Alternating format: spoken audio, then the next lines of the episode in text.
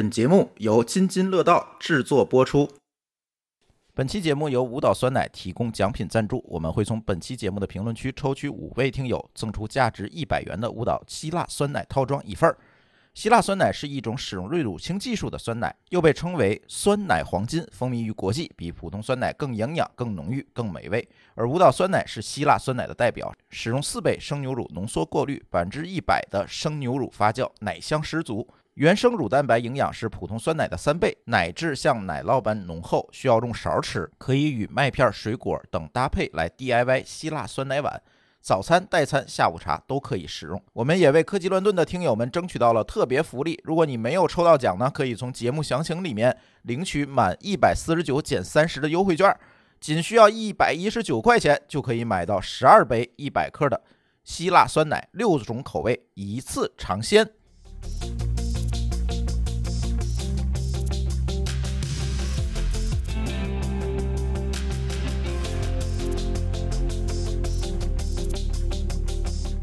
各位听友，大家好啊！这是科技乱炖啊。这期节目呢，想跟大家聊聊。其实这个事儿过去很久了，但是还是感觉应该聊聊这个事儿，就是爆炸的健康码啊，各种事故也不一定很久，未来还有嗯。啊，对，可能未来会继续炸的健康码。呃，但是聊这期节目的由头就是成都，成都前段时间疫情出问题了，然后呢搞大筛，啊，一搞大筛发现这套健康码的系统崩了，就如同其他城市一样的崩了。如同西安、上海一样崩了，然后呢，这个闹得大家据说一晚上没睡觉，就都在等这个系统恢复。呃，而这个系统呢是谁做的呢？大家又扒出来了，大家在微博上就纷纷的扒嘛。一看，哎，为什么这些炸过的系统全是东软做的？东软是一个沈阳的公司是吧，老高？对嗯，东软集团嘛，这个煤炸的系统也是东软做的，对，煤炸系统其实也是东软做的，对，反正就这次他就变成了风口浪尖了，说为什么就这么蠢的一个系统，就这这一而再再而三的出问题，还交给这个公司做，就大家就疯了。所以他去甩锅了吗。然后他呢就开始甩锅，所谓甩打引号啊，咱也不知道是不是真甩锅，这咱没法证实，是吧？呃，说是网络传输的问题啊，就是哎，我系统没事儿，是网断了，你看这不能赖我是吧？然后好死不死的呢，成都的电信就出来打脸了，说我们网络没问题啊，还发了一个声明说网络保障有力，没问题，就就出来各各种这个推锅打脸，就就是这么一个事情。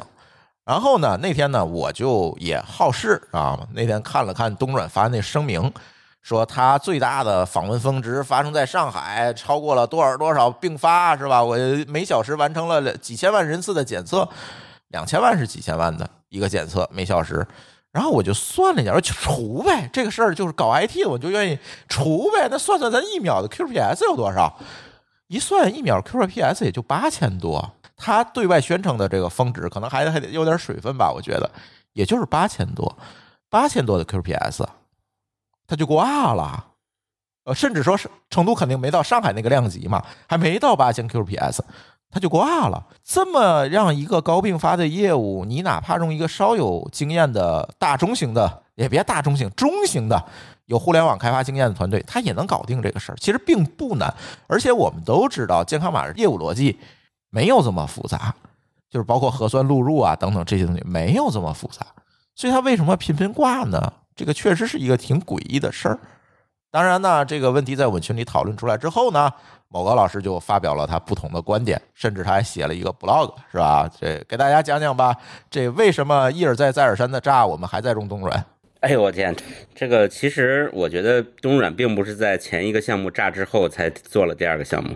他肯定是一波做了一大堆，然后一个一个炸。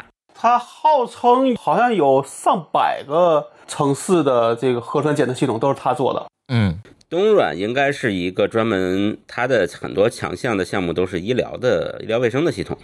对，呃，所以他接这个核酸系统也能理解，是因为这东西也是卫健委啊之类的这些部门嘛。就之前相当于他就是供应商，那已经是供应商了，你再帮我做一套系统，这也正常，对吧？我的 blog 里提到了一个观点啊，就是其实可能很多人没有想到这里边的问题。这个我那个 blog 叫这个史上最难的商业模式，嗯，叫啥呢？叫 B to G to C。哎，啊那这里边的 C 是谁呢？对 G 呢，就是 government，就是政府。嗯但它又不只是 B to G，B to G 就是比如说东软给政府做了一套内部的 OA 系统，这叫 B to G，对吧？嗯，就是用户只是政府啊，但是呢，又 to C，这 C 就是 consumer 嘛，就消费者，就是说它是给政府做的一套面向消费者的系统。哎，这个事儿就复杂了。为什么复杂呢？就相当于是政府来买单，然后消费者来使用。它消费者使用它的用户量就比较大，就像朱峰说的，它可能八千并发，八千并发不多啊，按现在的服务器估计有十台差不多就能扛住了，哎。感感觉好像不大。嗯。但是它毕竟是八千并发，而不是内部的 OA 系统，可能就俩并发就能就够。但是它又是 to G 的，就是它的钱又是从政府来的，嗯。所以这个时候就产生了一个非常拧巴的现象，就是能解决 C 端问题的公司是不会去做政府生意的。嗯比如说咱们讲的这些互联网公司，他们是不会做政府生意的。包括云，对，而能做政府的生意的公司呢，又解决不了 C 端的问题。为什么他们做不了政府的生意，或者他们不做政府的生意呢？这些互联网公司，就是咱先说为什么 C 端做不了政府生意这件事儿啊，就是政府生意呢，其实和大 B 的生意是很像的，他们有自己的一套招标采购交付的流程。嗯那咱们大多数互联网公司都是面向 C 端的，那它其实一个简单的系统上线了，而且它的业务模式比较依赖于规模化，比如说不管是撮合的平台也好，还是出广告的也好，都是一套东西不断的扩大流量，然后让这个产生规模效应，它才赚钱，对吧？那政府不是这么给钱的，政府他会一次性的给你一个一笔钱，或者是每年给点服务费。这个对 C 端公司来说，纯粹就是浪费时间。啊，我收效太低，对对，C 端公司呢，如果你能在健康码里插广告，我跟你说啊，这个事儿肯定大家都能干，都愿意干。交十块钱跳过广告，其实我觉得这个事儿应该这么干，健康码大会员，也不一定那么复杂，就是健康码下边出一条，就跟微信公众号里边那种广告一样。嗯那这个事儿肯定这几大公司都愿意做，而且能做得非常漂亮。嗯，但是这问题是政府要脸，对吧？他总觉得怕被骂，他肯定不会这么干的。你这是一个公益服务啊，不能放广告啊。我广告我也没有跟用户收钱啊，为什么这就不叫公益了呢？那你那么说，那你这些公司放的这些广告，它有没有收入吧？所以你不能叫公益啊，对吧？你要是公益广告，这事儿能干；你要是有收入的，那就不，你就不能叫公益服务了。啊，没事儿，这是调侃啊。我觉得这个如果真能放广告，怎么收钱可以探讨啊。但是，但我觉得这事儿是不能探讨的，这就像你说的，他他这个没得谈。对对对，这归根结底就是说，这个生意不符合一个 C 端公司、互联网公司的他所期待的、盈利模型，所期待的毛利率差得太远。对，互联网公司不会干，那只有云才能干。云公司其实很少往上去往业务去开发嘛，云公司大多数还是习惯于卖基础资源。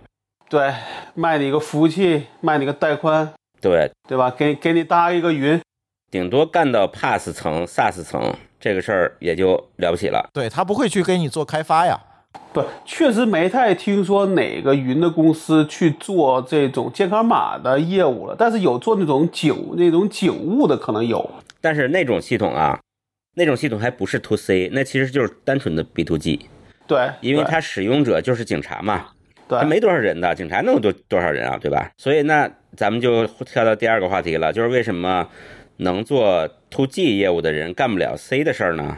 这事儿就比较简单了，就是因为他们传统的 to G 的这些系统其实都是业务系统，有点像咱们的，比如说咱们的一个网站的后台界面这种东西，它是用户就没几个。即使是数据量比较大的系统，比如说咱们讲现在数字城市经常有这种监控摄像头采集的各种各样的信息的汇总大数据系统，这个数据量可能很大。比如说我们也做过一些类似的，数据量真的是非常大。但是呢，这个系统毕竟没有 C 端的 consumer 在里头，对吧？就是不会有两千多万人跟你跳脚骂街嘛。不是骂街的问题，就是首先不会有两千多万人同时去看这个数据，啊，对，就是你数据再大，看的人也就俩，这是一个问题。你访问量小，可能绝大多数的系统都就是你单机都能扛得住了。嗯不管你硬盘差多少。然后下一个就是不会有人骂你，就是你这个系统，比如说咱们举例，北京的全市的交通摄像头，如果挂一个礼拜，你绝对没感觉，有感觉啊，罚款少了你也不会天天被罚款的呀。你对自己的违章这件事儿不是特敏感，啊。对，这对倒是。对吧？你说我我如果真的是奔着闯红灯去天天开，突然发现有一天没罚，这个自己是钱多烧的，没等发现那天我就被干了，我觉得。你会被吊销这个驾照的。对，对，所以但是又 C 端的这种东西，又像健康码这种天天用的东西，那特别敏感，你不用加报警，这人肉就给你告警了。嗯所以这个玩意儿的复杂度是原来做 to G 的 OA 系统的这些人、这些公司没接触过的，嗯所以这事儿就麻烦了，就是 B to G to C 就把这个两个难点串一起叠加，谁也解决不了了。但是政府意识不到这个问题吗？就一而再再而三的还在选这这个拉胯的公司，他不能想想别的对策吗？不，你要想到说这几个不是同一个政府，这项目也不是同一个项目。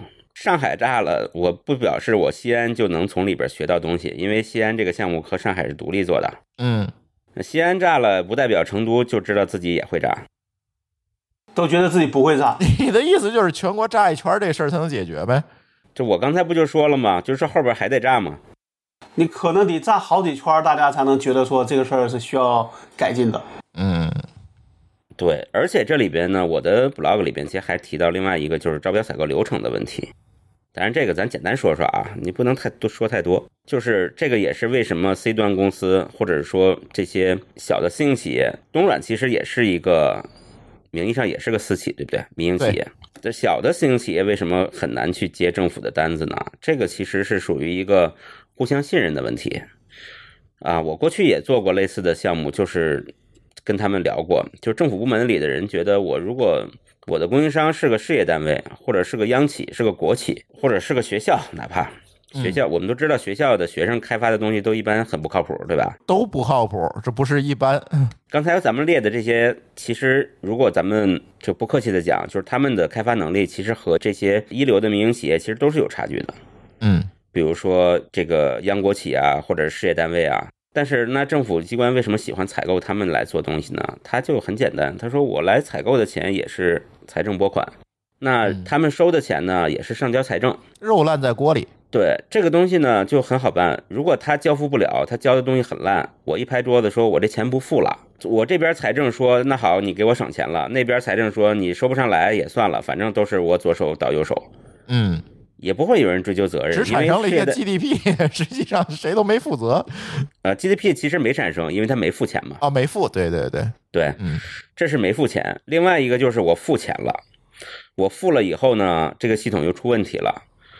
如果是个民营企业，我一转头一看这公司已经倒闭了，已经注销了，嗯，那这个责任谁负呢？那一定是采购部门或者是这个 IT 部门，比如说信息化处这么一个单位的一个一个部门，这个处长要背责任，对吧？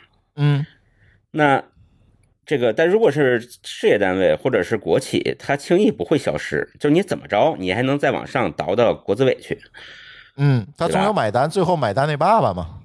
对，就算你这个时候你你破产重组了，我往上你找你这个婆家去，嗯，那你婆家你给我解决，那他也得给我解决。你不会把我这这个责任全背到我自己的一个买方的甲方的信息化处处长头上，嗯这个事情就很安全了。嗯而且这样的话呢，当然这是极端情况啊，因为他买来东西不能用。那买的东西如果凑合能用呢，那不还挺好吗？万一能用呢，对吧？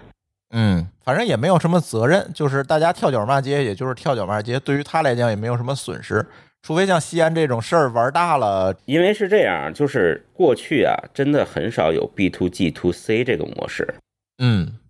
都是 B to G，就是这东西有你知道有很多的政府机关买了一个 B to G 模式的一个系统啊，它不好用，它也就放那儿扔着，嗯。它过两年再申请一把预算，再买个新的无所谓。嗯。它没人用啊，它不像是 to C，你把这个消费者一拽进来，这事儿就收不了场了，对吧？对，包括我们所谓说的一些政务系统，那这些政务系统虽然也有普通用户参与，但是毕竟它的使用量很低。比如我总不能天天去注册公司去吧，对你不能天天，办工商手续去吧，对吧？你比如说天津这个金鑫办里边，对吧？嗯你注册公司，它会让你在线签约啊，干嘛的？嗯这个使用量很小的，对，它不会崩啊虽然是一个 C 端，谁都可以注册的一个 App，但是没有人用的，没关系，它后边就两台服务器有可能，对吧？嗯，对。但是健康码不一定了，就每天大家都要打开它搞一搞。这个某个老师说完了，我可能有点理解这件事情。这个某高老师说的其实是 B to G to C 模式中的地域模式，嗯，对吧？不是说之前没有，而这个对把系统的这个设计和运营的难度变得大得多了就。是玩到头它的，难度其实是相当于互联网公司的难度了，就不是一个做 SaaS 公司的难度了。对对，而那个原来的是一个做 OA 的难度，应该是个对外 OA 的一个难度，嗯，对吧？还不是对内，是对外，对吧？是所有的人都能用，但偶尔用一下。原来的东西，你如果类比的话，它就像是一个公司的门户网站，就是公司的网站。比如说，我去老高的公司查查他的关于我们，查查他的联系方式，这样是他的一个门户网站，对吧？它虽然是 to C 的，但是不会老有人用。对啊，现在这个东西呢，就变成强制了，你看，对吧？我今天一天出去，你不扫个十回八回的，这事儿你都回不了家，这个就不一样了。而且是一个实时反馈，嗯。对吧？那问题来了，那这事儿到底有没有解法呢？就咱家一直等着一个一个城市的崩下去吗？加广告，加广告，市场的问题让市场来解决。你这个并不是什么正解，你这是歪门邪道的解法。可能也不一定，反正他得有一个补贴他的这个投入的办法。你加广告，那如果说做的人还是这些什么东软，那这个解法还是烂的，对吧？加广告的意思就是说，让一线的互联网公司的技术能力进来，你就别指着东软这种活着了。你刚才说的那个方案，那这些互联网公司就进不来。当然，他可以说，比如说你的规模得大到什么地步，对吧？你的注册资金去这样就就像能够避免刚才说那个，你说这个公司黄了，我就得背锅，对吧？但反过来，互联网公司到底对这有多大兴趣，你也不知道。因为广告那个数量，或者在那个位置上，我你比如说这么说吧，我就是去一个地方，我就是他就像我扫码，我扫了码我就走了，就是我对这个广告的关注度有多高，可能是显示出来了，但是可能人根本就不看。所以不要加广告，还是健康码大会员啊！不充会员等五秒才能扫。我给你举个广告的例子啊，咱现在一般来说支付的时候，你比如说你去那种小超市儿，对吧？你一般付钱，他接的那个这个支付方式不一定是微信。对吧？可能是某一些做聚合支付的啊它里边它总会说你付完钱，它会给你显示广告。嗯，反正我印象中，我真的去看那广告的时候非常少。他哪怕都是给你来个什么抽奖，来个转盘，我也基本也不看。嗯，你可别提那抽奖了，那抽奖坑我好几次了，这回头单独再聊吧。其实加广告这个事儿啊，加广告这个事儿是讲笑话，现在和前些年不一样了。说回东软吧，呃，作为一个相对来讲规模还比较大的，对吧？它收入相对来讲也 OK，就是它除了做这个项目，可能医院啊，跟好像他那天东远人也上上来吹牛是吧？我们接了好多医院的项目。那作为他收入还姑且还可以的一个公司，他为什么不选择在技术上精进精进？他把这个问题解决掉，我真的成长一个能接大活儿的公司呢？这个事儿啊，我觉得我有发言权啊。嗯那天我刚回北京，然后我因为跟同事已经有这个大概，比如说可能有一个月没见面了，所以我们就约了个时间，反正一块儿吃晚饭，嗯对吧？所以他就在跟我说，他说我们这个这个数据其实还能再往前努力努力，对吧？就意思是说你的数据质量可以更好。嗯那我就问他，我说那我们把这数据说，我们花了大力气把这个数据，比如再做高百分之零点五，但是我们的收入会增多吗？嗯，会增多多少？对啊然后他就不说话了，那就是这个问题啊！你把这东西做好了之后，其实你的收入可能不会增加，反而你的成本增加了，你一定会这么干吗？所以老高是个精明的商人，而东软也是个精明的商人。精明的商人就只算一件事儿，就是经济账。嗯但是我觉得我现在这个问题是，我已经做得很好了，我想再往前努力做好，其实是很是很累的，问题是东软那上来就崩了呀，这两回事儿啊。努力的空间还有很大。咱不是要求你九十九分变一百分，而是你从六十分能不能先做到八十分的这个区别。东软做的项目，咱健康码这个事儿可能是比较新的事情，因为咱们过去没有这种强制的 to G to C，对吧？东软这之前历史上做的这类项目呀，他们所谓的八十分和九十分，不是按这个性能角度来的，那可能是包括它的项目成本、它的交付的成本，然后它的这个内部的这个技术组件的复用程度之类的这些细节来组成。他觉得这些东西这么做才能有钱赚。这个哪怕他再多招百分之二十的研发工程师，或者是再多招好百分之二十的、贵百分之二十的研发工程师，他这个项目就全赔了，这都是挺正常的。只不过现在他遇到了一个，就像刚才说的一个。地狱模式的 to G to C，他是没有料到的。我相信这件事儿是一个非常意外的情况，所以并不是他不努力。我觉得也有一种可能是那那种突进项目出问题，我们也不知道。就是刚才他说这个问题嘛。对，不是他水平好，是我们不知道。嗯，哎，你这么一说，倒也是。比如说咱们去，呃，不管是政府部门还是医院什么的，他那系统有的时候你说，哎，我们系统坏了，你稍微等一会儿，一等等半天。不知道重启起来干嘛了，其实这这还挺多的。我记得是哪儿，是哪个地方的车那咱们车管所的系统一升级升一个月，当时有印象。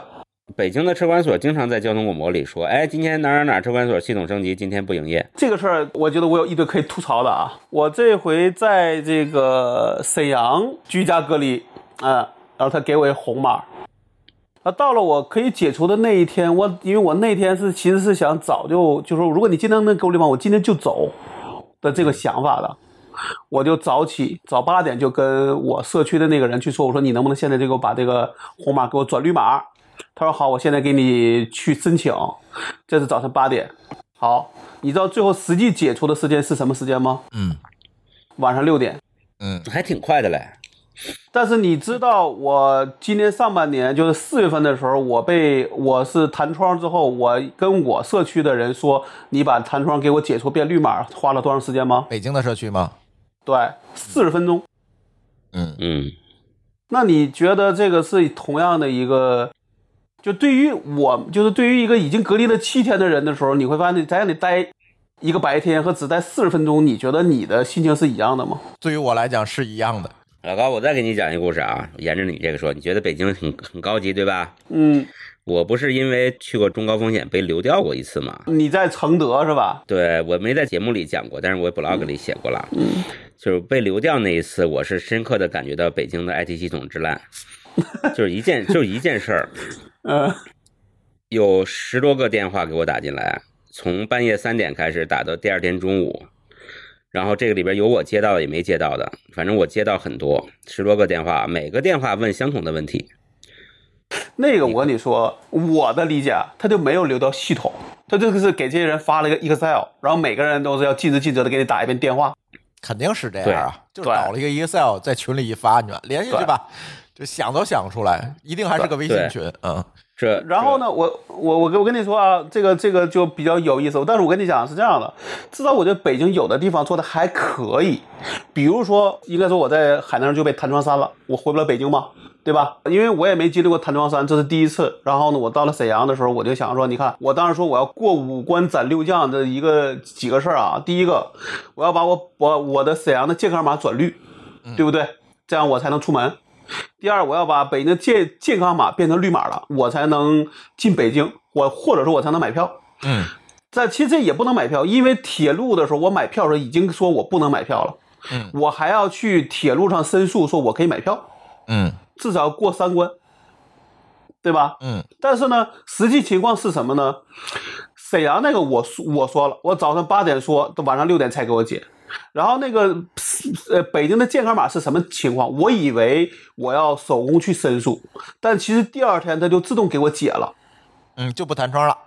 啊，对，它就是我想要去手工申诉，我看了一眼的时候，它就已经变绿了，嗯，我没有手工去解，嗯，啊，而而那个铁路的那个系统呢，还比较，就是我我只能说，它做的比较比较呆，就比如说我按照所谓的这些情况，我申诉过之后呢。呃，我也给幺二三零打电话了，他说他也只能等，对吧？他也不知道这个什么情况会那会解，会也不知道什么情况会会不解。但是呢，他解不解，他不他，因为他肯定知道我手机号嘛，我肯定是填了那个他的那所的那些问题嘛。但是他不会给你发信息说你行还是你不行，你得猜，你明白吧？嗯，你就只能说啊，对，所以我那天我的协调上我有四个订单，就我隔半个小时去试一下，隔半个小时去去试一下，我应该是我八点钟。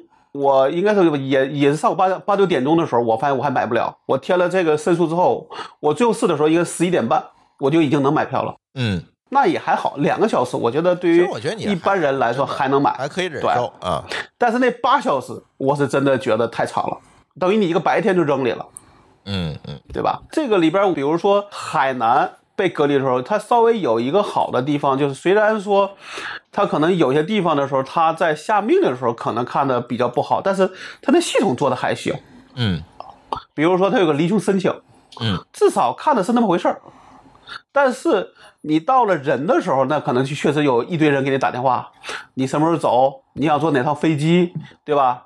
啊，这个时候确实是有时候会有这种，甚至我都已经到了沈阳都快隔离完的时候，好像三亚还在海口还在给我发短信说你要去做这个核酸。嗯嗯嗯那这个确实是有些系统之间没有同步好数据的一个问题。我是觉得这一次疫情暴露了很多问题，比如说我们的这个搞了这么多年信息化啊，政府说了这么多年的信息化，实际上后台数据根本没有打通，包括这个健康码的问题，然后各甚至说核酸记录、疫苗记录的联网问题，全现在全是分着的，就完全没有哎呦，对了，这这事儿我必须要吐槽，我再吐一次啊，嗯。就是小孩开学，啊，截各种健康码啊，对这小孩学校呢还弄一倒霉的小程序，嗯，也不知道找谁开发。小程序的功能就是让你截图健康码往上传。不是，它没有截图功能，它就是上传功能。啊，对啊，就是你截完了往上传嘛。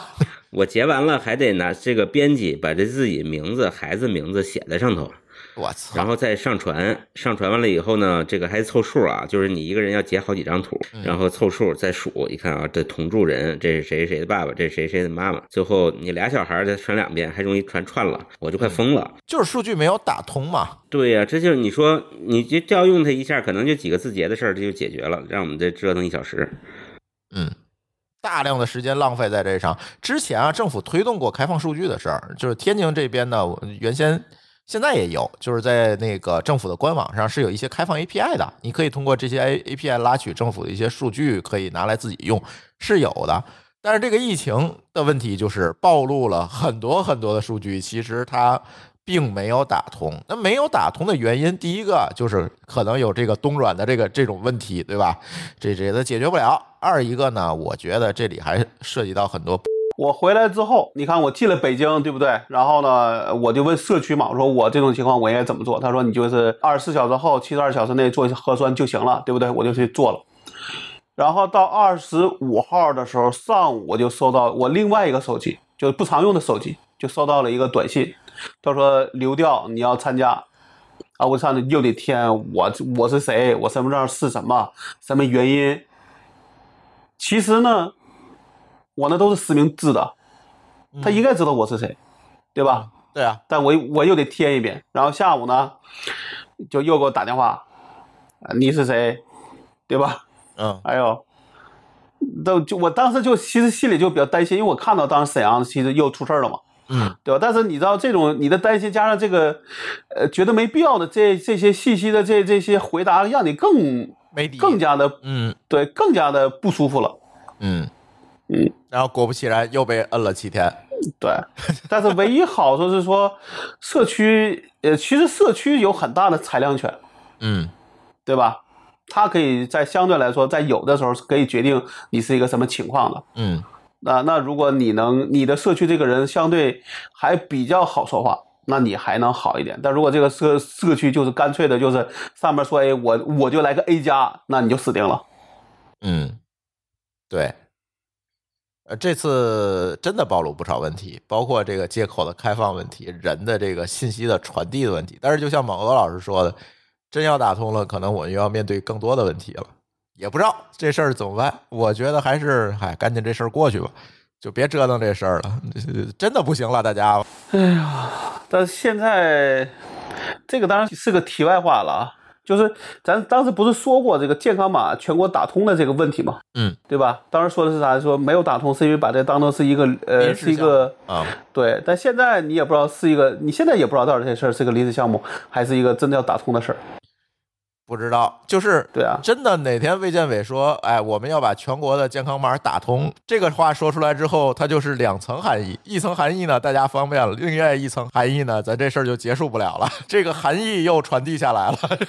对，行吧，反正这期跟大家聊聊健康码，没办法，我们觉得很多朋友让我们聊这健康码这事儿的如何解呀，这天天挂呀、宕机呀这些事情，是不是能让互联网公司进来干，这事儿就解决了？互联网公司进来干肯定能解决，但是互联网公司不会来干，就是因为刚才某高老师说的这一堆原因导致的，所以大家忍着吧。就目前没有特别好的办法，可能会等东软把这全国这些省份全炸完一遍，可能大家可能才能意识到，哦，不能用它的，换一家稍微还行的公司。呃，大概率可能就是这样。我觉得现在看唯一现实的事儿就是这个系统多炸两回，它就好了。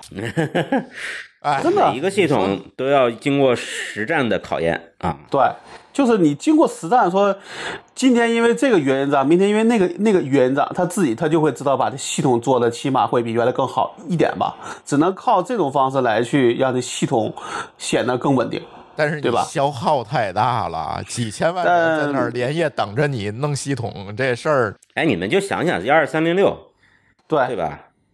人家也是不不是那个是理想的状态，那叫理想的状态。那不也是先嗯拼命炸，最后才修好的吗？是，其实这几年我觉得好像就没太听说幺二三六炸过了。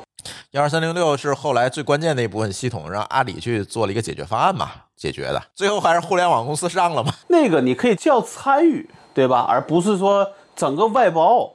那个时候阿里是愿意接政治性任务的。所谓政治任务就是我不挣钱，对吧？我是为了这个别的什么目的。但是现在不一样了，现在你想接也不给了，啊、就是东软，别想了。好吧，挺，我觉得这样也挺好。哎，没办法说不好呀，怎么办呢？我的意思是说，有这能力的公司不能只有阿里，也得有东软才行，呃，这个角度其实也对，对吧？嗯哎，你这个这个上价值上的对，就是我们要让广大的央国企和这些这些都成长起来，对吧？只不过东软的这种能力的学习是太磕磕绊绊了，大家都有这一天嘛，嗯，不要苛求嘛，要有战略耐心嘛。会变得越来越好的。行吧，那我们这健康码就跟大家聊到这儿了。然后大家如果有什么问题的话呢，还是在我们的听友群留言。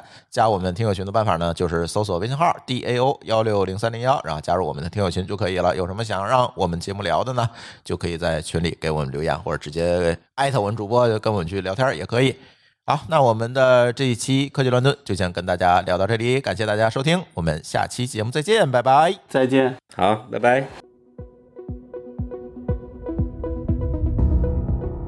感谢您收听本期节目。本期播客节目由津津乐道制作播出。你也可以在我们的官网 d a o 点 f m 找到我们的更多内容作品。如果您喜欢我们的节目，欢迎在微信、微博、朋友圈等社交媒体转发分享。您的分享对我们而言十分重要。如果您希望与我们互动，可以关注我们的微信公众号“津津乐道播客”，天津的津，欢乐的乐，道路的道。在关注后按提示操作，即可加入我们的听友社群。